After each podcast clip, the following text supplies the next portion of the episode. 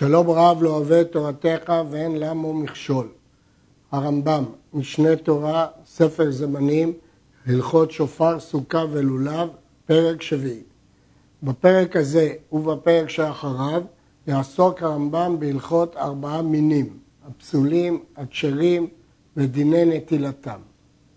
א', כפות תמרים האמורים בתורה הן חריות של דקל כשיצמחו קודם שיתפרדו העלים לכאן ולכאן, אלא כשיהיה כמו שרביט והוא הנקרא לולב. הרמב"ם מגדיר מהם כפות תמרים האמורות בתורה, לא בשלב שהן פתוחות כמו כף יד, אלא בשלב שהן אגודות כמו שרביט, וזהו לולב. הגמרא לומדת את זה מהמילה כפות, כפות, כאילו הלולב כפות ואגוד ונראה כשרביט. פרי עץ הדר האמור בתורה הוא אתרוג. בהלכה ו' נלמד שכל הדברים הללו נמסרו למשה מסיני. ענף עץ אבות האמור בתורה הוא הדס, שעליו חופין את עצו. המונח אבות פירושו שהוא הענפים מכסים את העץ, כגון שיהיו שלושה עלים או יותר על כן בגבעול אחד. אבל אם היו שני העלים בשווה, זה כנגד זה, ועלי השלישי למעלה מהם, אין זה אבות, אלא נקרא הדס שוטה. ובכן, כפי שנפסק בגמרא, צריכים להיות שלושה עלים בגבעול אחד, אבל יכולים להיות גם יותר. הגמרא מדברת על הדס מצרעה, שהיו בו שבעה עלים בגבעול אחד. כלומר, שלושה עלים הם לאו דווקא, זה שלושה עלים או יותר. אבל אם יש שניים בשווה ועלי השלישי למעלה, אין זה אבות אלא שוטה. מדוע קוראים לו הדס שוטה? אה, יש גמרא בבבא בתרא שמתבטאת על שוטה בכור שוטה, לא הכוונה בכור כסיל, אלא שהוא לא בכור כדינו. גם כאן הדס שוטה זה שהוא לא כדינו. רבנו מניח מביא עוד פירוש ששוטה במובן שאפשר להשתמש בו רק לשוט, לעץ ולא למצווה. האם כל ההדס צריך להיות משולש או מספיק רובו? הראב"ד אומר שרוב ההדס צריך להיות משולש. המגיד משנה חולק ואומר שהרמב"ם לא אמר את זה וכל ההדס צריך להיות משולש. ערבי נחל האמורות בתורה אינן כל דבר הגדל על הנחל, אלא מין ידוע הוא הנקרא ערבי נחל. עלה שלו משוך ופיו חלק וקנה שלו אדום. וזהו הנקרא ערבה. ורוב מין זה גדל על הנחלים, לכך נאמר ערבי נחל, ואפילו היה גדל במדבר או בהרים, קשה. אומר הרמב"ם, אין צורך ליטול דווקא ערבה שגדלה בנחל. מצד שני, לא כל מה שגדל בנחל כשר, אלא ערבי נחל מגדירים את הסוג. ומהו הסוג שרובו גדל בנחלים? שעלה משוך ופיו חלק וקנה אדום, אלה הם הסימנים של ערבה. הגמרא לומדת את זה מהריבוי, ערבי נחל, כל סוגי הערבות ולאו דווקא גדלים בנחל, אבל מהמילה ערבי גם לומדים שתי ערבות, מיעוט רבים שתיים, ולכן יש אומרים שהרמב"ם פה בכוונה הדגיש שהלימוד הוא לא מהריבוי של ערבי, אלא הלימוד הוא מכך שכתוב ערבי נחל זה סוג של ערבות שגדל בנחל. ויש מין אחר, דומה לערבה, אלא שהעלה שלו עגול, ופיו דומה למסר, וקנה שלו אינו אדום, וזהו הנקרא צפצפה, והיא פסולה. ויש שם מין ערבה שאין פי העלה שלה חלק, ואינו כמסר, אלא יש בו תלמים קטנים עד מאוד כמו פי מגל קטן, וזה כשר. וכל הדברים האלו מפי השמועה ממשה רבנו נתפרשו. אם כן, המסור, הפגימות שלו גסות, ואילו המגל, הפגימות שלו דקות.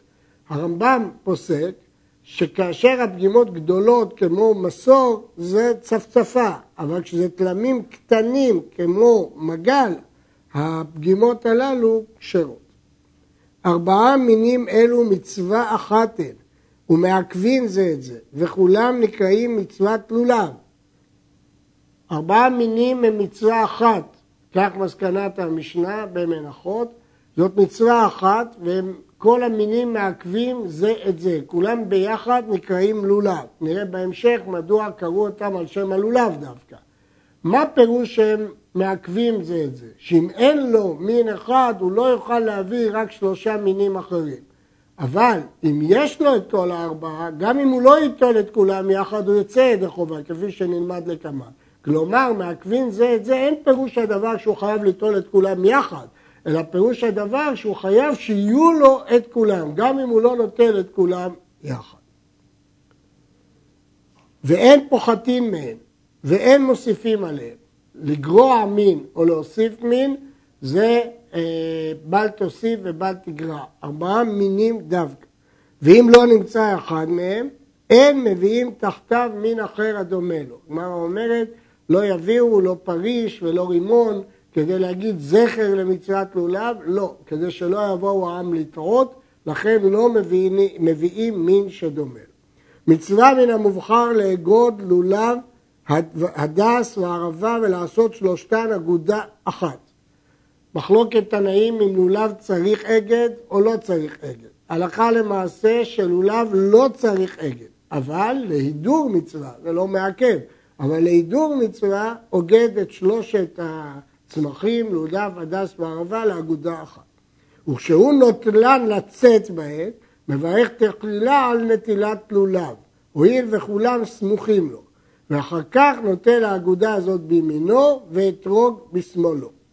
ובכן אומר הרמב"ם, כשהוא רוצה לצאת ידי חובה, מברך קודם, משמע שהרמב"ם מבין שבהליכה כשהוא נטל אותם הוא עדיין לא יצא ידי חובה, לכן עכשיו הוא מברך על נטילת לולב. מדוע דווקא על הלולב? כי הוא הגבוה שבכולם וכולם סמוכים לו. ואחר כך נוטל את האגודה בימינו ואתרוג בשמאלו. הכסף משנה מאיר, שהרמב"ם בהלכות ברכות שאל מדוע מברכים על נטילת לולב ולא ליטול לולב. והרמב"ם השיב מפני שהוא כבר יצא ידי חובה כשהוא נטל אותו. אם כן פה מדובר כשהוא עדיין לא יצא ידי חובה. אז לפני שהוא נוטל מברך, אז למה על נטילת לולב? היה צריך לברך ליטול לולב, כי פה הרמב"ם אומר בפירוש שהוא טרם יצא בו. כך מקשה הכסף משנה ואומר שהנה כן המת. היה צריך לברך ליטול לולב ולא על נטילת לולב. ונוטלם דרך גדילתן, שיהיו עיקריהן למטה לארץ וראשיהם למעלה לאוויר.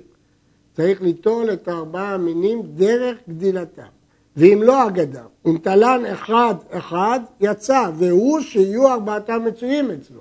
אמרנו שארבעתם מעכבים זה את זה, אבל לא חייב ליטול את כולם יחד, יכול ליטול אותם אחד אחד. אבל אם לא היה לו אלא מין אחד, או שחסרו מין אחד, לא ייטול עד שימצא השאר, כפי שלמדנו קודם, כי הם מעכבים זה את זה.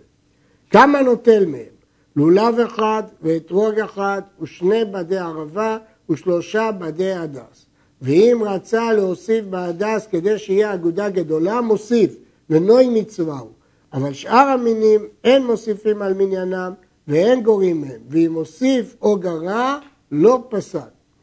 הרמב"ם פוסק כדברי רבי טרפון, לולב אחד ואתרוג אחד, שלושה הדסים ושתי ערבות, אבל הוא מוסיף שאם רצה להוסיף הדסים, יכול. מדוע? כי זה נוי מצווה, הדסים רחם נעים ומראיהם נאה, ולכן הם נוי מצווה. אבל שאר המינים שאין פה נוי מצווה, אין מוסיפים על מניינם ואין גויים מהם. בגרסה הראשונה של הרמב"ם היה כתוב, ואם מוסיף או גרע, פסל. ועל כך מקשה הראב"ד, מה פתאום פסל? הרי מין במינו לא חוצץ, ותוספת באותו מין לא מהווה בל תוסיף. ואם כן, מדוע פסל? הרי לא כתוב בתורה בפירוש שלושה הדסים. לומדים את זה מענף עץ אבות, ולא כתוב בפירוש שתי ערבות, רק מיעוט רבים שתיים. ולכן דעת הראב"ד שאם הוסיף לא פסל. רבי אברהם מעיד ששאלו את השאלה הזאת את הרמב"ם בתשובה, והרמב"ם השיב, תתקנו מה שכתבתי פסל ותכתבו לא פסל, כלומר שהרמב"ם חזר בו לפי עדות רבי אברהם, וגם הוא מסכים שלא פסל, אבל לכתחילה יוסיף רק בהדסים. בהמשך נראה האם הוא יכול להוסיף בערבות. כמה שיעור אורך כל מין מהם. לולב אין פחות מארבעה טפחים, ואם היה ארוך כלשהו, כשר. ומדידתו משדרו בלבד, לא מראש העלים. השדרה צריכה להיות לפחות ארבעה טפחים. והדס והערבה אין פחות משלושה טפחים, ואם היו ארוכים כלשהם, כשרים. אפילו אין בכל בד ובד, אלא שלושה עלים לחים, כשר, והוא שיהיו בראש הבד. ואם אגד הלולב, צריך שיהיה שדרו של הלולב יוצא מן ההדס והערבה טפח או יותר. הגמרא אומרת שהלולב צריך לבלוט מעל ההדס והערבה טפח, וכיוון שהגדרנו את הלולב כשדרה, השדרה צריכה להיות מעל ההדס והערבה טפח. ושיעור אתרוג אין פחות מקבצה, ואם היה גדול כלשהו קשה. זאת מחלוקת תנאים במשנה, והרמב"ם פוסק שלא פחות מקבצה, אבל בכל גודל הוא קשה. יש דעה של הראב"ד פה שמדובר בטפחים קטנים, והרמב"ם לא הזכיר את זה, זה תלוי במחלוקת בתלמוד. מי שיגביה ארבעה מינים אלו, בין שהגביהם כאחת, בין בזה אחר זה, בין בימין, בין בשמאל, יצא. והוא שיגביהם דרך גדילתן. אבל שלא דרך גדילתן, לא יצא. ומצווה כהלכתה שיגביה אגודה של שלושה מינים בימין ואתרוג בשמאל. ויוליך ויביא, ויעלה ויוריד, וינענע עלולה שלושה פעמים בכל רוח ורוח.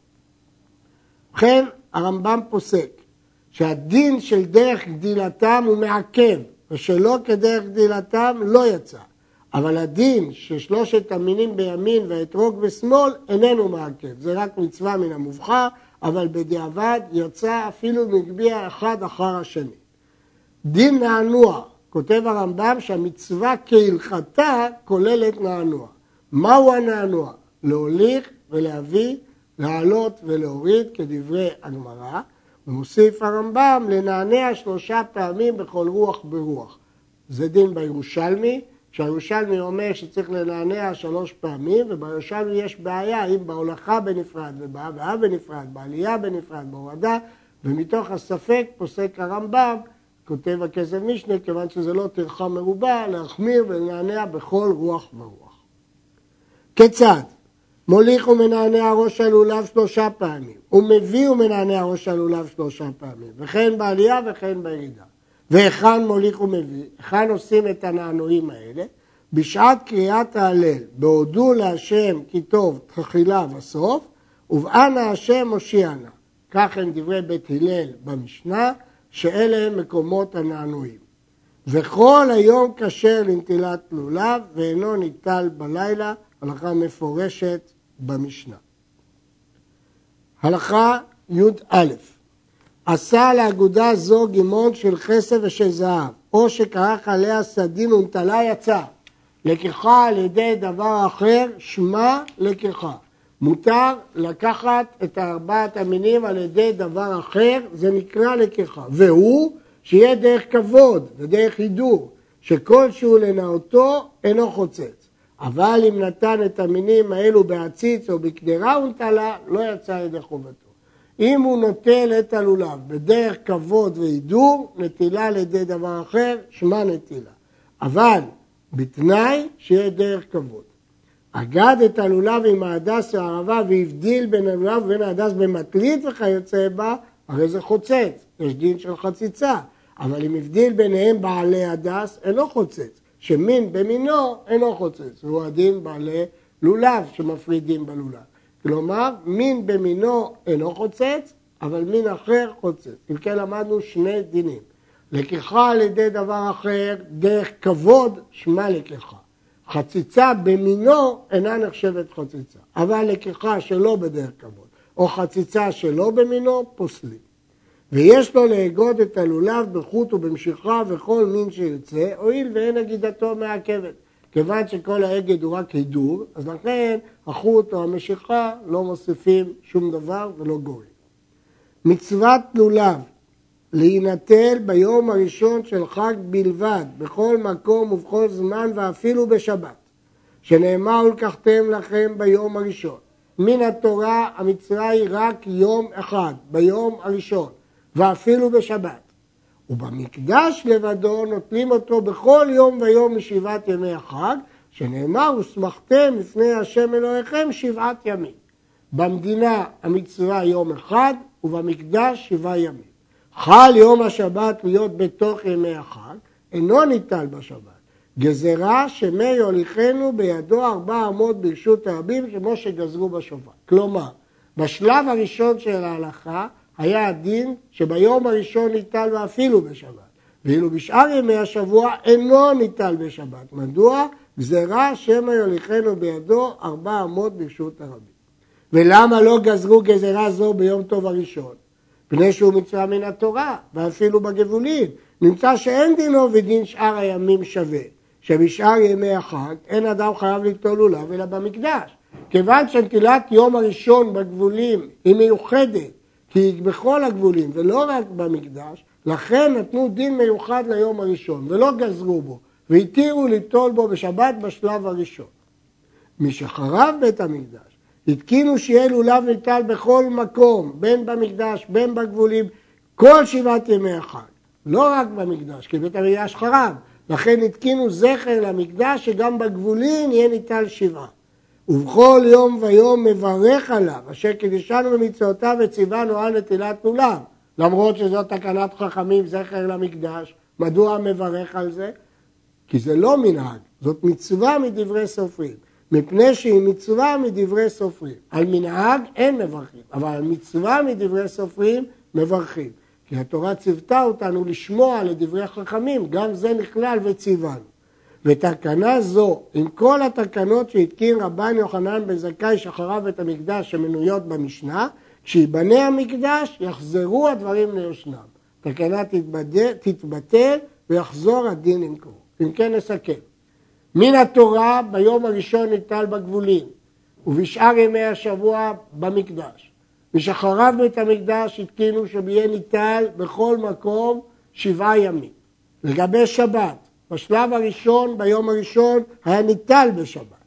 בזמן שבית המקדש קיים היה לולב ניטל ביום הראשון שיכול להיות בשבת. וכן בשאר מקומות שידעו בוודאי שיום זה הוא יום החג בארץ ישראל, מקומות הקרובים, שידעו על קידוש החודש.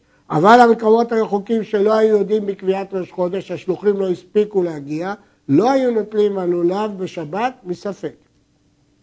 ומשחרב בית המקדש, אסרו חכמים ליטול את הלולב בשבת ביום הראשון. ואפילו בני ארץ ישראל שקידשו את החודש, מפני בני הגבולים הרחוקים שאינם יודעים בקביעת החודש, כדי שיהיו הכל שווים בדבר זה ולא יהיו אלו נוטלים בשבת ואלו אין נוטלים, הואיל וחיוב יום ראשון בכל מקום אחד הוא ואין שם מקדש להתעלות. בשלב השני, כיוון שהיו מקומות שידעו מתי החג ולכן נטלו לולב בשבת, ביום הראשון, והיו מקומות שלא ידעו מתי קידשו את החודש ומספק לא נטלו את הלולב ביום הראשון, השוו חכמים את מידותיהם ואמרו שבשום מקום לא יטלו לולב ביום הראשון. למה? כיוון שנטילת יום הראשון בשבת היא מפני שיום הראשון מיוחד, שהוא אפילו בגבולים, אבל כשחרב בית המקדש, אין כבר ייחוד ליום הראשון מלשאר הימים, ולכן ישבו את הכל שלא יהיה ניטל בשבת. שלב שלישי, ובזמן הזה שהכל עושים על החשבון, לפי לוח, אז לכאורה אין בעיה של קרובים ורחוקים. אז מדוע לא נוטלים את הלולב ביום הראשון בשבת? הרי זו מצווה מהתורה. נשאר הדבר כמות שהיה, שלא יינטל בשבת לולב כלל, לא בגבולים ולא בארץ ישראל ואפילו ביום ראשון, ואף על פי שהכל יודעים בקביעת החודש. למרות שעכשיו לא שייך הטעם שחששנו קודם, שהתבלבלו בין הקרובים לרחוקים, היות שכולם עושים לפי החשבון, נשאר הדין כפי שהיה. וכבר ביארנו שעיקר האיסור מנטילת הלולב בשבת גזירה שמי יעבירנו ארבע אמות ברשות הרבים. יש כאן שאלה גדולה של הר"ן, מדוע בלולב, בתחילה היה לולב ניטל בשבת ביום הראשון, כי הוא מצווה מן התורה, וכי גבולין שונה בזה, מיוחד בזה היום הראשון משאר הימים. אחר כך עקרו את זה. מדוע בראש השנה, שמצווה לתקוע שופר בראש השנה, אין תוקעים בראש השנה בשבת? מדוע בתחילה היו נוטלים לולב ביום טוב שיכול להיות בשבת ולא תוקעים בשופר ביום שיכול להיות בשבת? זאת שאלת הר"ן וישנם כמה וכמה תירוצים על שאלה זאת. כל שחייב בשופר ובסוכה חייב בנטילת לולב. וכל הפטור משופר וסוכה פטור מלולב. מנינו בהלכות שופר את החייבים ואת הפטורים, לולב דינו כמו שופר. קטן היודע לנענע, חייב בלולב מדברי סופרים כדי לחנכו במצוות. מצוות חינוך איננה בגיל קבוע, אלא כל מצווה ומצווה כשהילד מוכשר לעשות אותה. אמרנו למשל בסוכה, כשקטן אינו צריך לאימון, אז הוא מוכשר לעשות מצוות סוכה. בלולב, כשהוא יודע לנענע, הוא מוכשר לקיים את מצוות לולב, ואז הוא חייבים לחנכו במצוות. הלכה למשה מסיני, שמביאים במקדש ערבה אחרת, חוץ מהערבה שבלולב.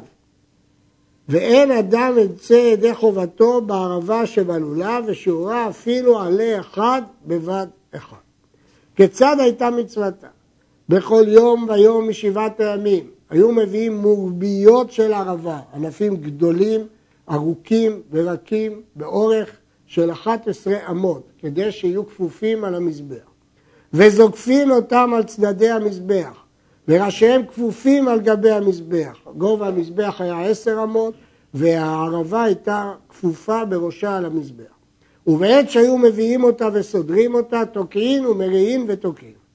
חל יום שבת להיות בתוך אחד, אין זוקפים ערבה. אלא אם כן חל יום שביעי להיות בשבת, זוקפים אותה בשבת כדי לפרסמה שהיא מצווה. כיצד היו עושים? מביאים אותה מערב שבת למקדש, כדי לא לחלל את השבת, ומניחים אותה בגיגיות של זהב כדי שלא יכמשו העלים, שלא יבלו, ולמחר זוקפים אותה בשבת על גבי המזבח, ובאים העם ולוקחים ממנה ונוטלים אותה כדרך שעושים בכל יום. והערבה זו, למה לא תקנו בה זכר למקדש כמו שתקנו בלולב?